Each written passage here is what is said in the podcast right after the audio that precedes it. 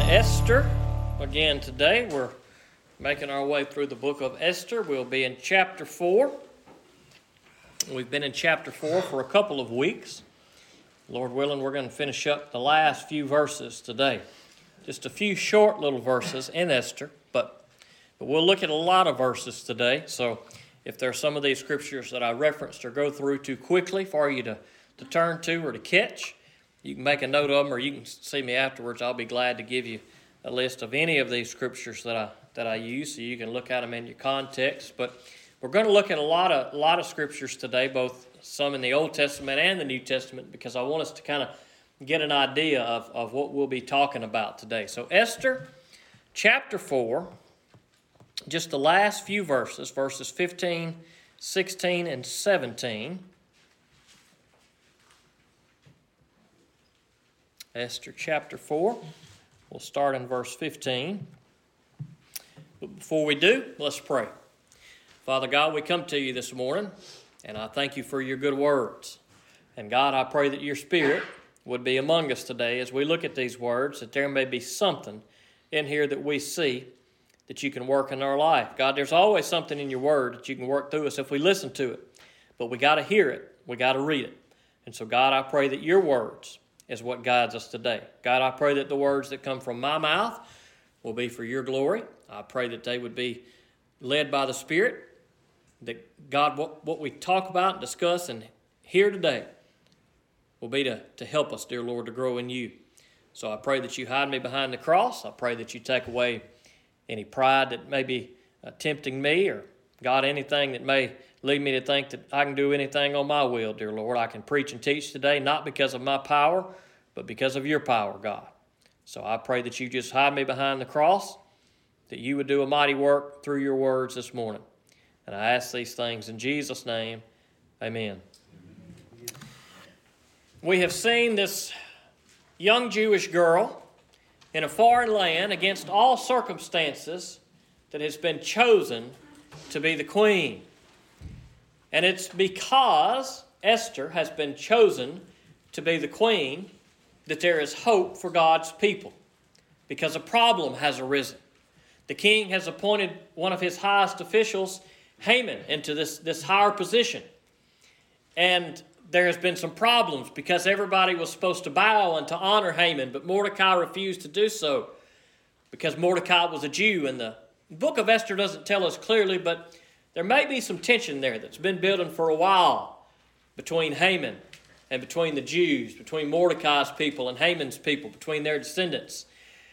And man, Haman is, is furious that Mordecai won't, won't bow to him, won't honor him. And Mordecai was a cousin of Esther, and Mordecai had really kind of encouraged and helped Esther to, to, to put herself in the running, if we could call it that, when the king was looking for a new queen. And, and, and Esther was chosen, and so uh, Mordecai still had some contact with Esther, and, and Esther saw that, that there was something wrong with Mordecai. Well, Mordecai was very upset because when Haman and Mordecai had this dispute, Haman said, I'm going to kill Mordecai and I'm going to kill all the Jewish people. And so that's what we've seen take place in Esther chapter 4 up to this point. And, and Queen Esther, in the passage we looked at last week, sent word to Mordecai and said, What's going on? Why are you fasting? Why are you wearing sackcloth and ashes? Why are you, why are you, you feeling this way? Why are you sad? Why are you depressed? And he sent word back to the queen Look, queen, we got big trouble. Haman sent out this order, order throughout all the land that on this certain day that's coming up in a few months that all of the Jewish people are going to be killed. And he said, Look, Esther, you're a Jew. You're not going to escape this. You're not going to be able to, to overcome this. Maybe at this point Esther's identity was secret. Maybe nobody knew that she was a that she was a Jew. And it's possible that that's the reason why the, uh, we see Esther mentioned by a different name at the beginning of the book. The book of Esther, the name Esther, would be a name from the Medo Persian period. It would have been, been, a, been, a, been her Persian name. But at the beginning of the book, we see the name Hadassah, which would have been her Jewish name. And perhaps there's some, some significance to that, that the author gives us both of those names. That Esther didn't go by her Jewish name. And so maybe Esther's identity was secret at this point. She was the queen. If her identity was secret, she may not get killed. But Mordecai said, But look, you're going to be found out. You're not going to escape this. But But God's still going to deliver his people. Now, he, he didn't say the word God because we don't see God mentioned anywhere in the book of Esther, but, but he says deliverance will come from, from somebody else, from another place. Deliverance will come for God's people, Esther, if you choose not to speak up. But, but then he said in the last verse that we looked at, he said, But Esther, who knows? Perhaps you have been You've been put in this position as queen for such a time as this. Who knows? Maybe God has placed you here so that you can intervene for God's people, so that you can speak up, that God through you can save and deliver his people. And that's the same type of language that we saw a few weeks ago when we looked at the, at, at the book of Joel in Joel chapter 2, as, as God's people were were to fast and to weep and to call out to the Lord then. And the same, same language was used. Who knows? Maybe God will have mercy on us. That same type of language. And even though God's not mentioned, we see we see passages and we see coincidences, if we can call them that, where God is putting the right people in the right place. And so Mordecai sends this message back to Esther, and that's where we left off. Who knows, Esther? You have a choice to make. Maybe you, right now, or where you are for such a time as this, and so it is for us. Maybe where are we where we are today where we will be next week, where we'll be next year, for something that God has put into our path. And so today, we see Esther's response to Mordecai trying to encourage Esther. Please speak up for your people. Please, please use your power that God has placed you in this position. Use this to do God's work. And in verse 15, Esther chapter 4, verse 15, Esther sent this reply to Mordecai. Go and assemble all the Jews who can be found in Susa, and fast for me. Don't eat or drink for three days, day or night. I and my female servants will fast in the same way.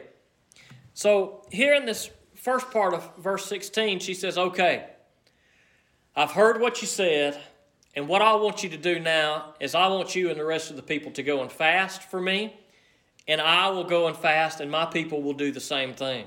Now we talked a lot about fasting, about prayer, and about fasting, and about about you know weeping and mourning and wearing sackcloth and ashes, and that was often something people did when they were in a when a state of repentance when they wanted God to deliver them. There were lots of different different reasons why people may do that, but usually it was in a time of mourning or in a time of of, of, of repentance or in a time of people needing God to come and to deliver them from something that they were going through. And we talked a lot about that. We won't talk too much about that in depth today, but we will look at just a just a couple of scriptures that talk about the idea that idea of fasting and seeking God because it's not evident to us in the book that when they fast that they are praying because it doesn't it doesn't necessarily tell us that. But we see that connection in that same language with joel chapter 2 that who knows? Let's fast and let's pray uh, who knows? God may may hear these things he may have mercy on us. And and we see that same language here in esther which probably, uh, or well, I won't say probably, but it, it may very well mean that, that, that Mordecai was familiar with these words in, in Joel, and that it's a, a, a reference there and an acknowledgement that, look, when we do fast, it is because we're seeking God. And we see, we see lots of examples in the Old Testament of that being the case. In 2 Samuel chapter 12, verse 16, uh, after David uh, had committed a, a, great sin and his, his, his, his son was about to die, it says David pleaded with God for the boy. He fasted, went home, and spent the night uh, laying on the ground. And so here we see this idea of praying or calling out to the Lord. David pleaded with the Lord and fasted in hopes that God would hear that and heal his son. We see similar language in Daniel chapter 9, verse 3. Daniel said, So I turned my attention to the Lord, Lord God to seek him by prayer and petitions with fasting, sackcloth, and ashes. So here we see these same, these, the same type of language the sackcloth, the ashes, the fasting. And here we see a couple of, of examples where this is associated with prayer, with godly men who are seeking God in prayer while they are uh, doing these things. Back in Ezra, which would have been a couple of books before Esther, as God's people were returning back to Jerusalem and coming back to their land after being held captivity. Uh, we see this prayer in Ezra chapter 8 verses 21 through 23. It says, I proclaimed a fast by the Ahava River so that we might humble ourselves before our God and ask Him for a safe journey for us, our children, and all our possessions. I did this because I was ashamed to ask the king for infantry and cavalry, cavalry uh, to protect us from enemies during the journey, since we had told him, The hand of our God is gracious to all who seek him, but his great anger is against all who abandon him. So we fasted and pleaded with our God about this, and he granted our request.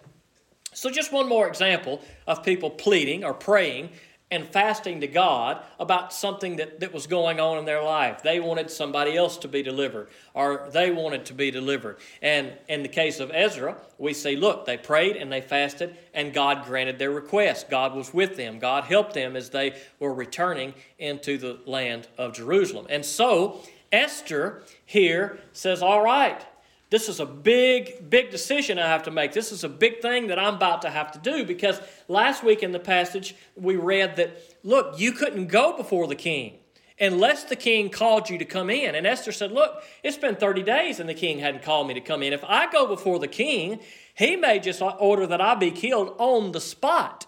And so Esther's life was on the line if she went before the king. But it was also on the line if she kept quiet because, well, she would probably at some point be killed too, since she was a Jew, and the order was to kill the Jewish people. And so Esther hears Mordecai's uh, cry for help here, and she says, Okay, Mordecai, I want you to go fast. And I believe we can safely assume that in that fasting was prayer and pleading to God.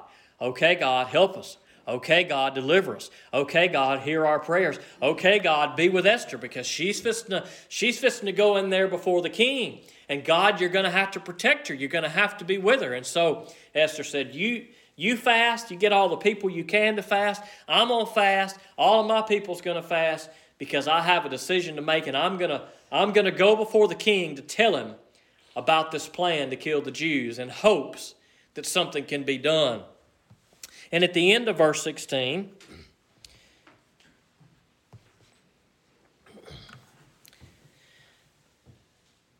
it says, After that I will go to the king, even if it is against the law. If I perish, I perish. So Mordecai went and did everything Esther had ordered him. So Esther had made up her mind. She was going. She was going before the king.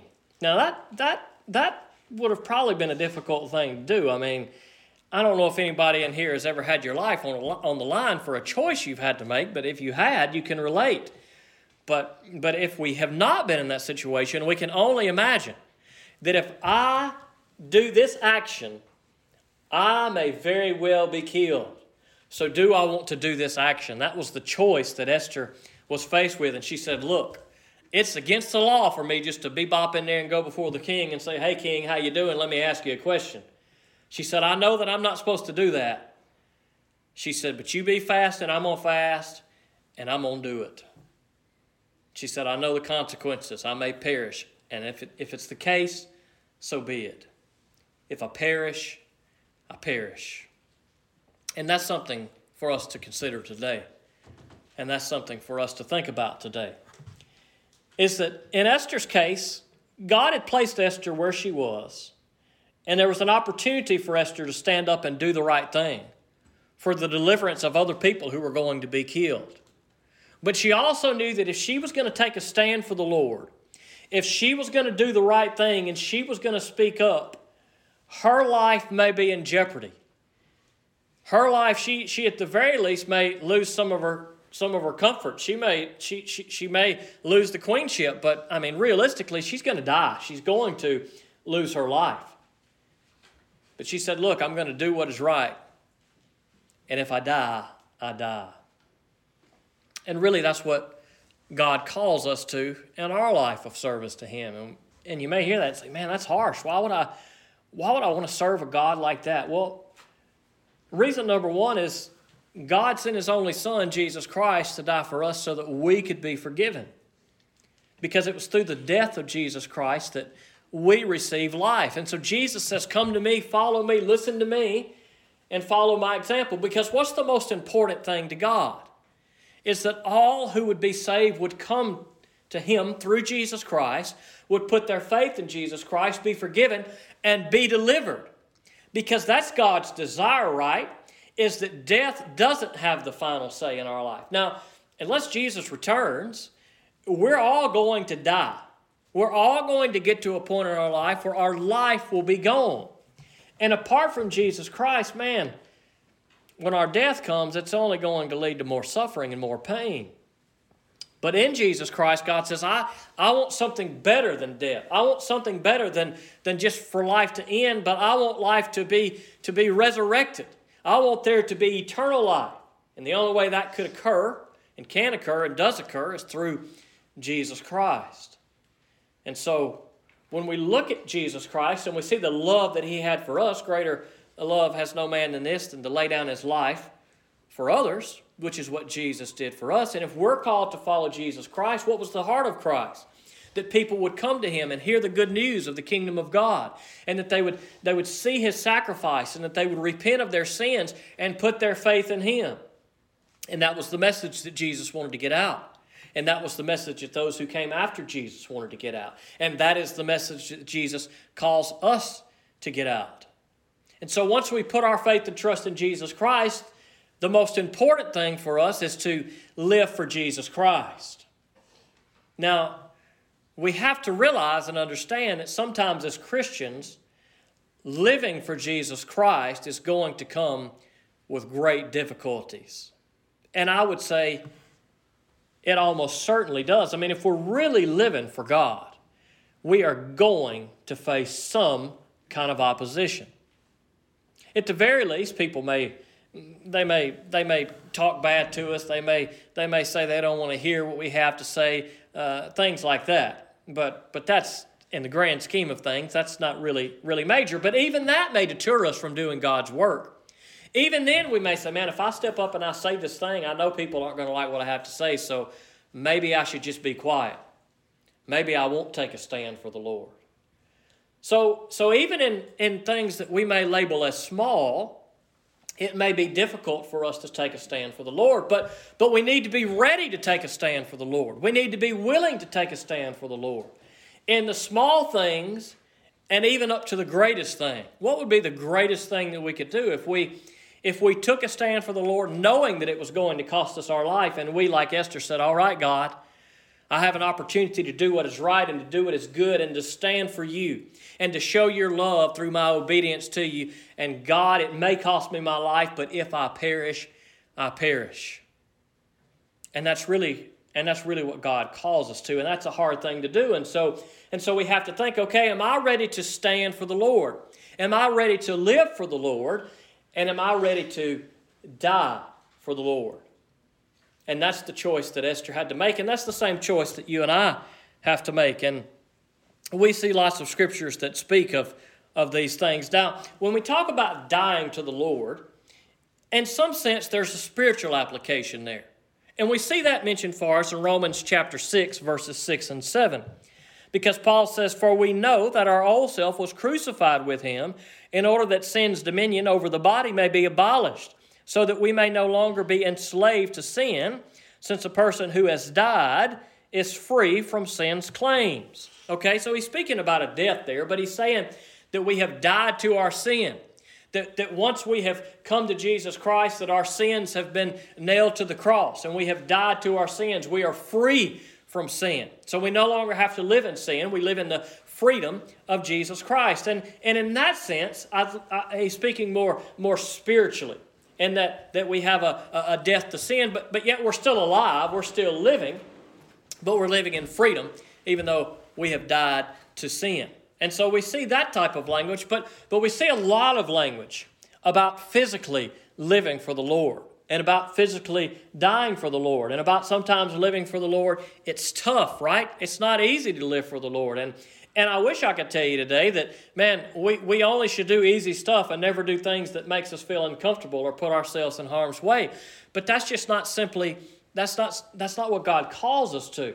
Many of the things that God calls us to are things that are difficult, are things that take us out of our comfort zone, are things that may put us in harm's way, are things that may cost us our life. Now, I'm not saying today that we need to say, all right, well, if my life's not on the line, then let me get on a plane and go somewhere today where my life is on the line so that I can know I'm serving the Lord.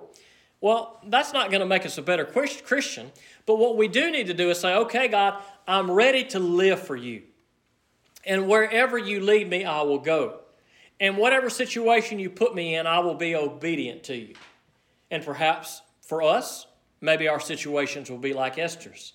Through a, through a series of, of, of, of circumstances that we couldn't foresee, we end up in a place we couldn't foresee, and we end up in a situation that we couldn't foresee. And maybe in that situation, our life may be on the line.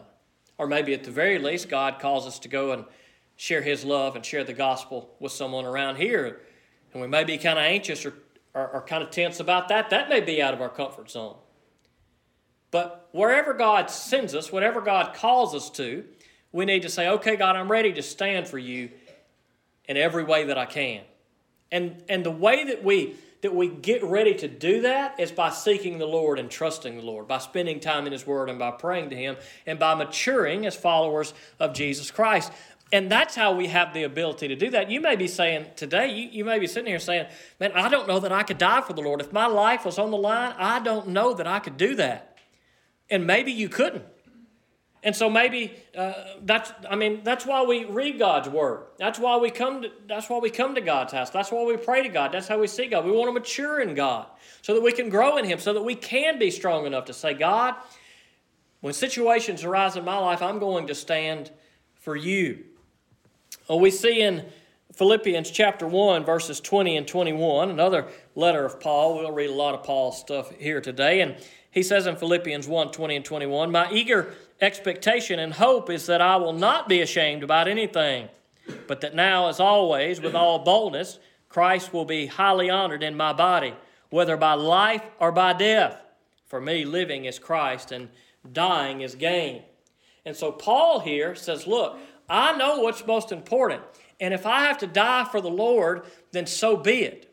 Because for me, to live is for Christ. If I live, I'm going to live for Christ. And if me living for Christ cause my death, then that's a gain. He says that's not a loss. You see, we, we think of death as the worst thing ever. I mean, it is tough, right? When we lose people we love, or we think about, man, I'm going to die. But for those who are in Christ, we need to have this mindset that Paul has. Death is a gain. Because we don't, we don't lose anything in death. If we're in Christ, we gain eternal life. Now, think about this right now. In this world, here, we got $4 a gallon, $5 a gallon gas. We've got pain, we've got suffering, we've got cancer, we've got war, we've got all kind of hard stuff. And when you die, you leave all that behind. Now that's not such a bad thing. But we're not really sad because we leave all that behind, right? We're sad because because we leave our family behind.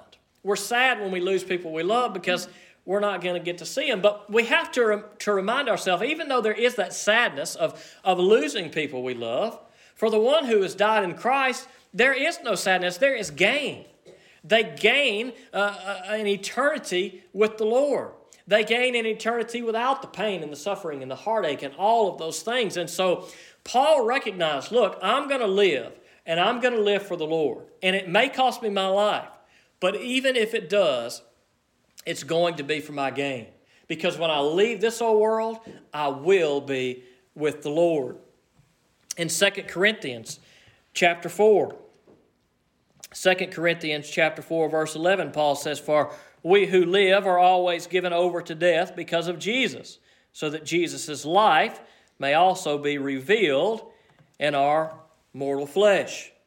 In Acts chapter 20 verse 24 Paul says, But I count my life of no value to myself, so that I may finish my course and the ministry I receive from the Lord Jesus to testify to the gospel of God's grace. And so when Paul thinks about life, he thinks about it as service to the Lord. And that is how we should think about life. When we have put our faith in Jesus Christ, we no longer live for ourselves. We live for the Lord. We live in service to the Lord. And what does that what does that mean? It means we've experienced the love of Christ and we want to share that love with other people. because we live in a world that certainly needs to know what true love is and what it means to really love people and to put others' needs before yours and to consider others as more important than yourself.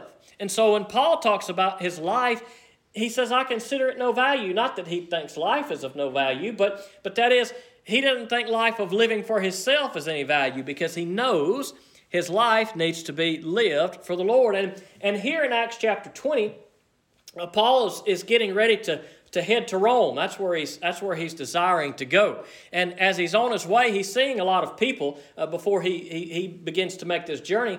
And and he's telling these people who he served with, other brothers and sisters in Christ, hey, I'm I'm ready to serve the Lord. I'm ready to go where I have to go because I don't value my life just to keep living for myself, but I want to live my life for the Lord. And then later on in Acts chapter 21, just a little bit, a little bit past that verse we just read, as Paul is seeing more people, uh, they were they were saying, "Don't do it. Don't go, Paul. This is not going to end good for you if you if you leave, if you go to Rome." And in Acts chapter 21, verse 13, it says, "Then Paul replied, What are you doing, weeping and breaking my heart? For I am ready not only to be bound, but also to die in Jerusalem for the name of our of the Lord."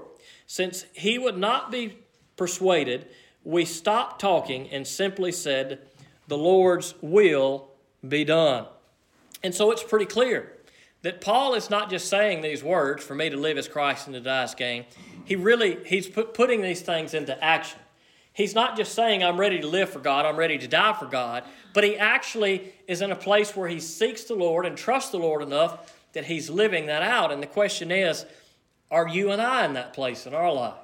I mean, it's easy for us to sit on these comfortable pews with the heater on, with no threat at all today. Well, I say no threat, very, very little threat today, and say, oh, yeah, I'm ready to live for Jesus and I'm ready to die for Jesus.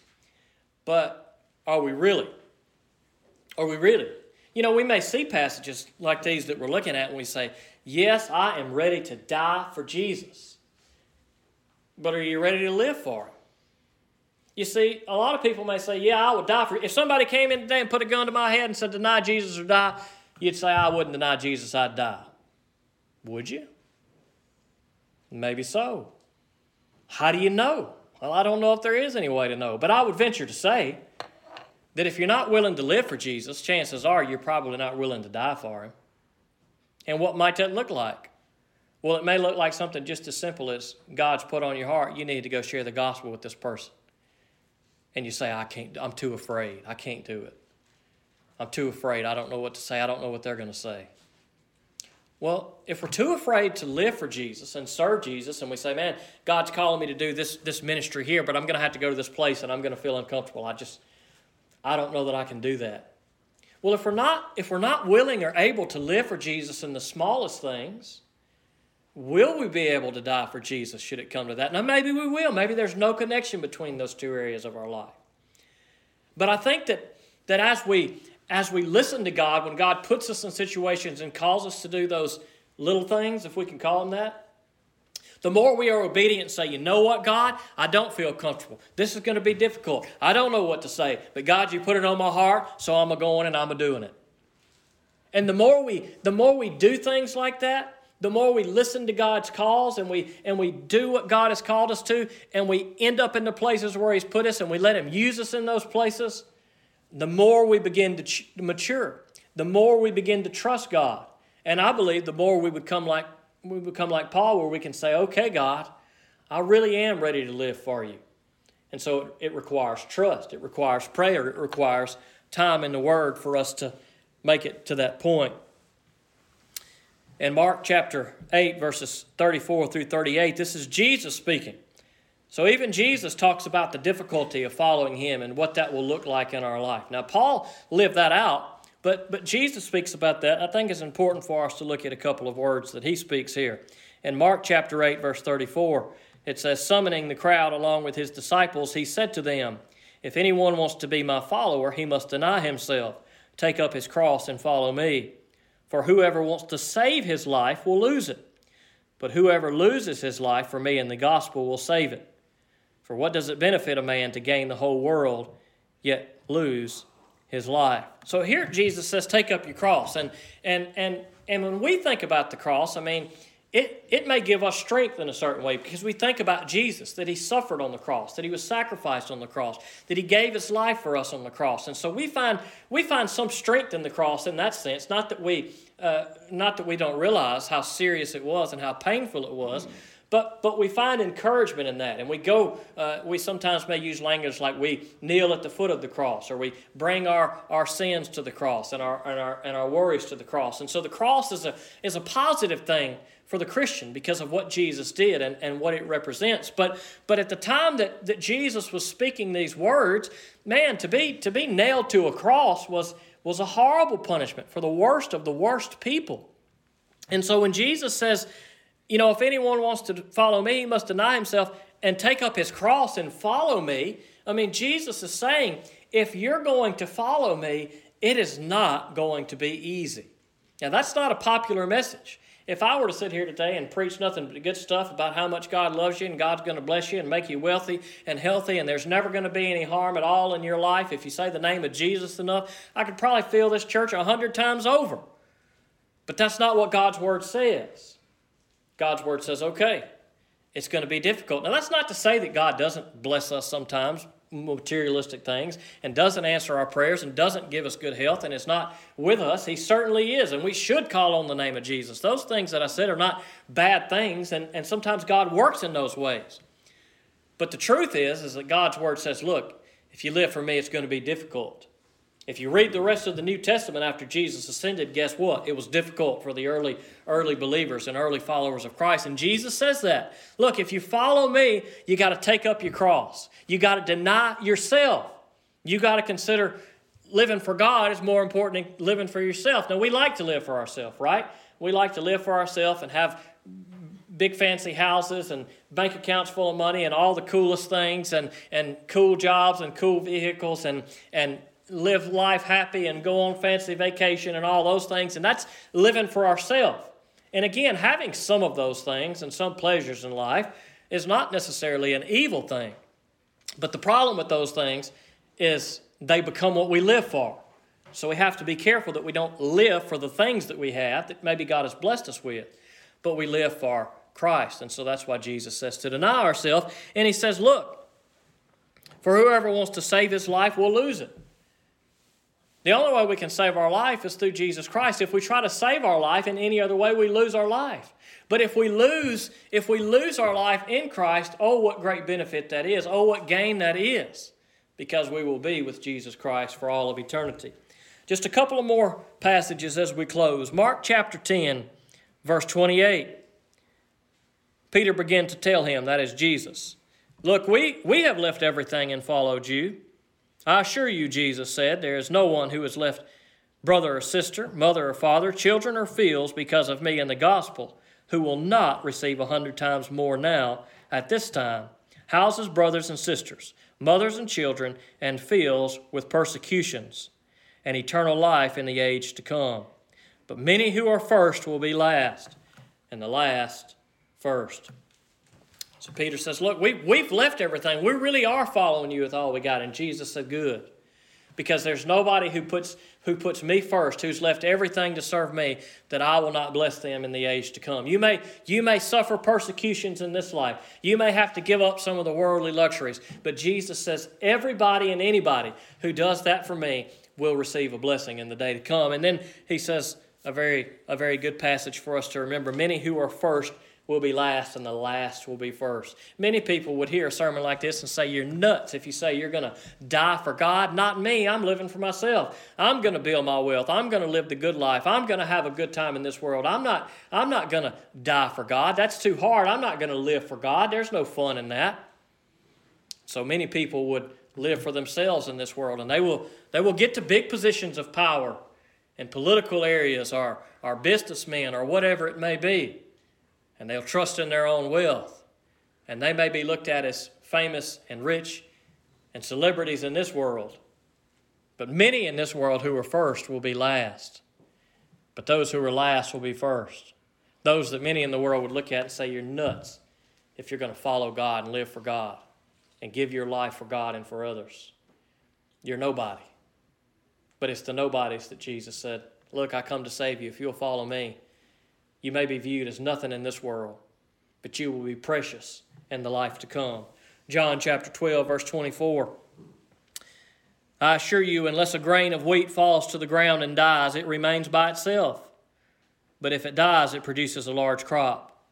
The one who loves his life will lose it, and the one who hates his life in this world will keep it for eternal life. If anyone serves me, he must follow me. Where I am, there my servant will be will there my servant also will be. If anyone serves me, the Father will honor him. Now my soul is troubled. What should I say, Father? Save me from this hour? But that is why I came to this hour. Father, glorify your name. Then a voice came from heaven I have glorified it and will glorify it again. So here Jesus says a very similar thing to what we've talked about that we must not choose to live for ourselves in this world, but to choose to live for Him. And then at the end of this passage, Jesus is, is, is, is close to the cross. He's about to give his life. He's in one of those situations like Esther was in, where he knows that if he doesn't give his life for us, that we all perish, that all of humanity will die in its sins, a death, and we will never be saved from our sins, but be separated from God for all of eternity. And while Jesus doesn't say the words, if I perish, I perish, Jesus does say words that are somewhat similar. He knows what's before him and he has a decision to make, like Esther had to make. And he says, Now my soul is troubled. Why is his soul troubled? Because he knows that he's about to be he's about to be crucified, he's about to suffer, he's about to lay his life on the line, and he's about to die. Death is a reality for Jesus. And his soul is troubled. And so what should he say in that in that instance? Father, save me from this hour. But that is why I've come to this hour, Father, to glorify your name. So here Jesus was in a situation for such a time as that that he had came to this world, that God had sent his only begotten son, that the only begotten son chose to come to give his life as a ransom for many. And he says, Look, I'm troubled at what's before me. I'm troubled at what I'm about to have to go through, God. But God, I desire to serve you. So, what should I pray, God, that this, this hour pass from me? No, he says, because I have come for this hour. To use the words of Esther, Jesus may would have said, I have come for such a time as this, so that the Father may be glorified. And that, that is our example. We see Esther, her life is on the line to serve God and to save others. And we see our Lord and Savior Jesus Christ, whose life was on the line. But he said, I will perish. I will perish, God, so that people can be forgiven. We see Paul after Jesus that said, You know what? I'm not going to live for myself, I'm going to live for the Lord. And so it should be for us. What choice will we make? in the places that God has put us, with the opportunities that God has placed before us. Will we say, God, I come to serve you and bring honor to you, and I'll do it? Or will we turn down that opportunity and say, God, I won't stand? Let us, let us be like Esther and say, God, I'll love you and I'll serve you, and if I perish, I perish. Let us be like our Lord and Savior who gave his life for you. I pray that we put our faith and trust in Jesus Christ. And I pray that we would follow his example, that we would love others in the way that he loved us, so that they can know the truth of the gospel, so that they can experience forgiveness of sins, and so that death in this world will not be the final say for us. Jesus Christ died for us, but praise the Lord, he has been risen. He has been raised by the Lord. And so we are more than conquerors, the scripture says. Even though death came, we are victorious over death through Jesus Christ. And I hope you are experiencing that victory today. Let's pray. Father God, we come to you today and we thank you for your good words. And God, I pray that you would help us to, to see what was going on in Esther's life and to see her, her, her fear, dear Lord, but that she, she trusted you even in the midst of that fear. That we see Jesus Christ, God, that even in the midst of his anguish and his time of trouble, that he was willing to stand for you, dear Lord. And God, may that be so for us. God, may we be willing to live for you and the little opportunities you put before us. May we be bold enough and trusting enough to trust you with bigger opportunities you put before us. And God, as tough as it may be, should the day ever come that we are called to put our life on the line to serve you, may you give us the boldness and strength to do so, dear Lord. Maybe we're not all ready to do that today. Dear Lord, there's really no way to know. But the only way that we can we can get ourselves ready is to live for you. So God, let us not be concerned about those days if and when they should come. But God, let us do the best we can to grow in you in these days. Let us seek your word. Let us seek your son. And let us grow in you so that we can be the men and the women you want us to be. And I ask these things in Jesus' name. Amen.